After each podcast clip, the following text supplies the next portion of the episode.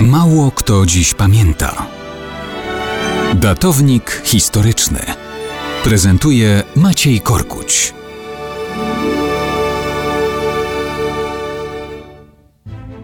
Mało kto dziś pamięta, że 24 października 1946 roku to był dzień, który solidnie zapadł w pamięci Jerzego Waulina.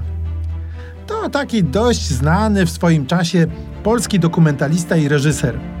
W PRL od lat 60. XX wieku zdobywał nagrody m.in. na Festiwalu Filmów Krótkometrażowych czy na krakowskim Festiwalu Filmowym. W 1966 roku był wyróżniony przez ministra obrony narodowej generała Wojciecha Jaruzelskiego za film Z jasnego nieba, a w 70 roku ponownie za żołnierskie posłanie.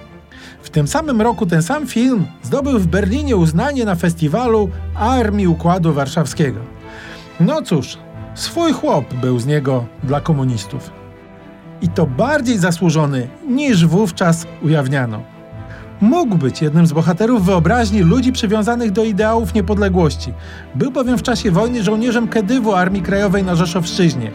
Uczestniczył w likwidacjach Niemców, odnosił rany ale niestety po wojnie aresztowany podjął aktywną współpracę z komunistyczną bezpieką. Wysłano go na powrót pod Rzeszów. Miał pozorować aktywnego partyzanta.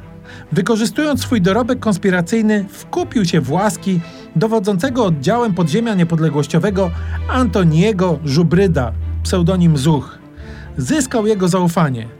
I tak 24 października 1946 roku Waulin zamordował strzałem w głowę zarówno Żubryda, jak i jego żonę, Janinę Żubryd.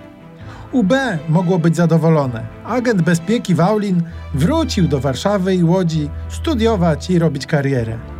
Taki sobie filmowiec ze skrywanym życiorysem.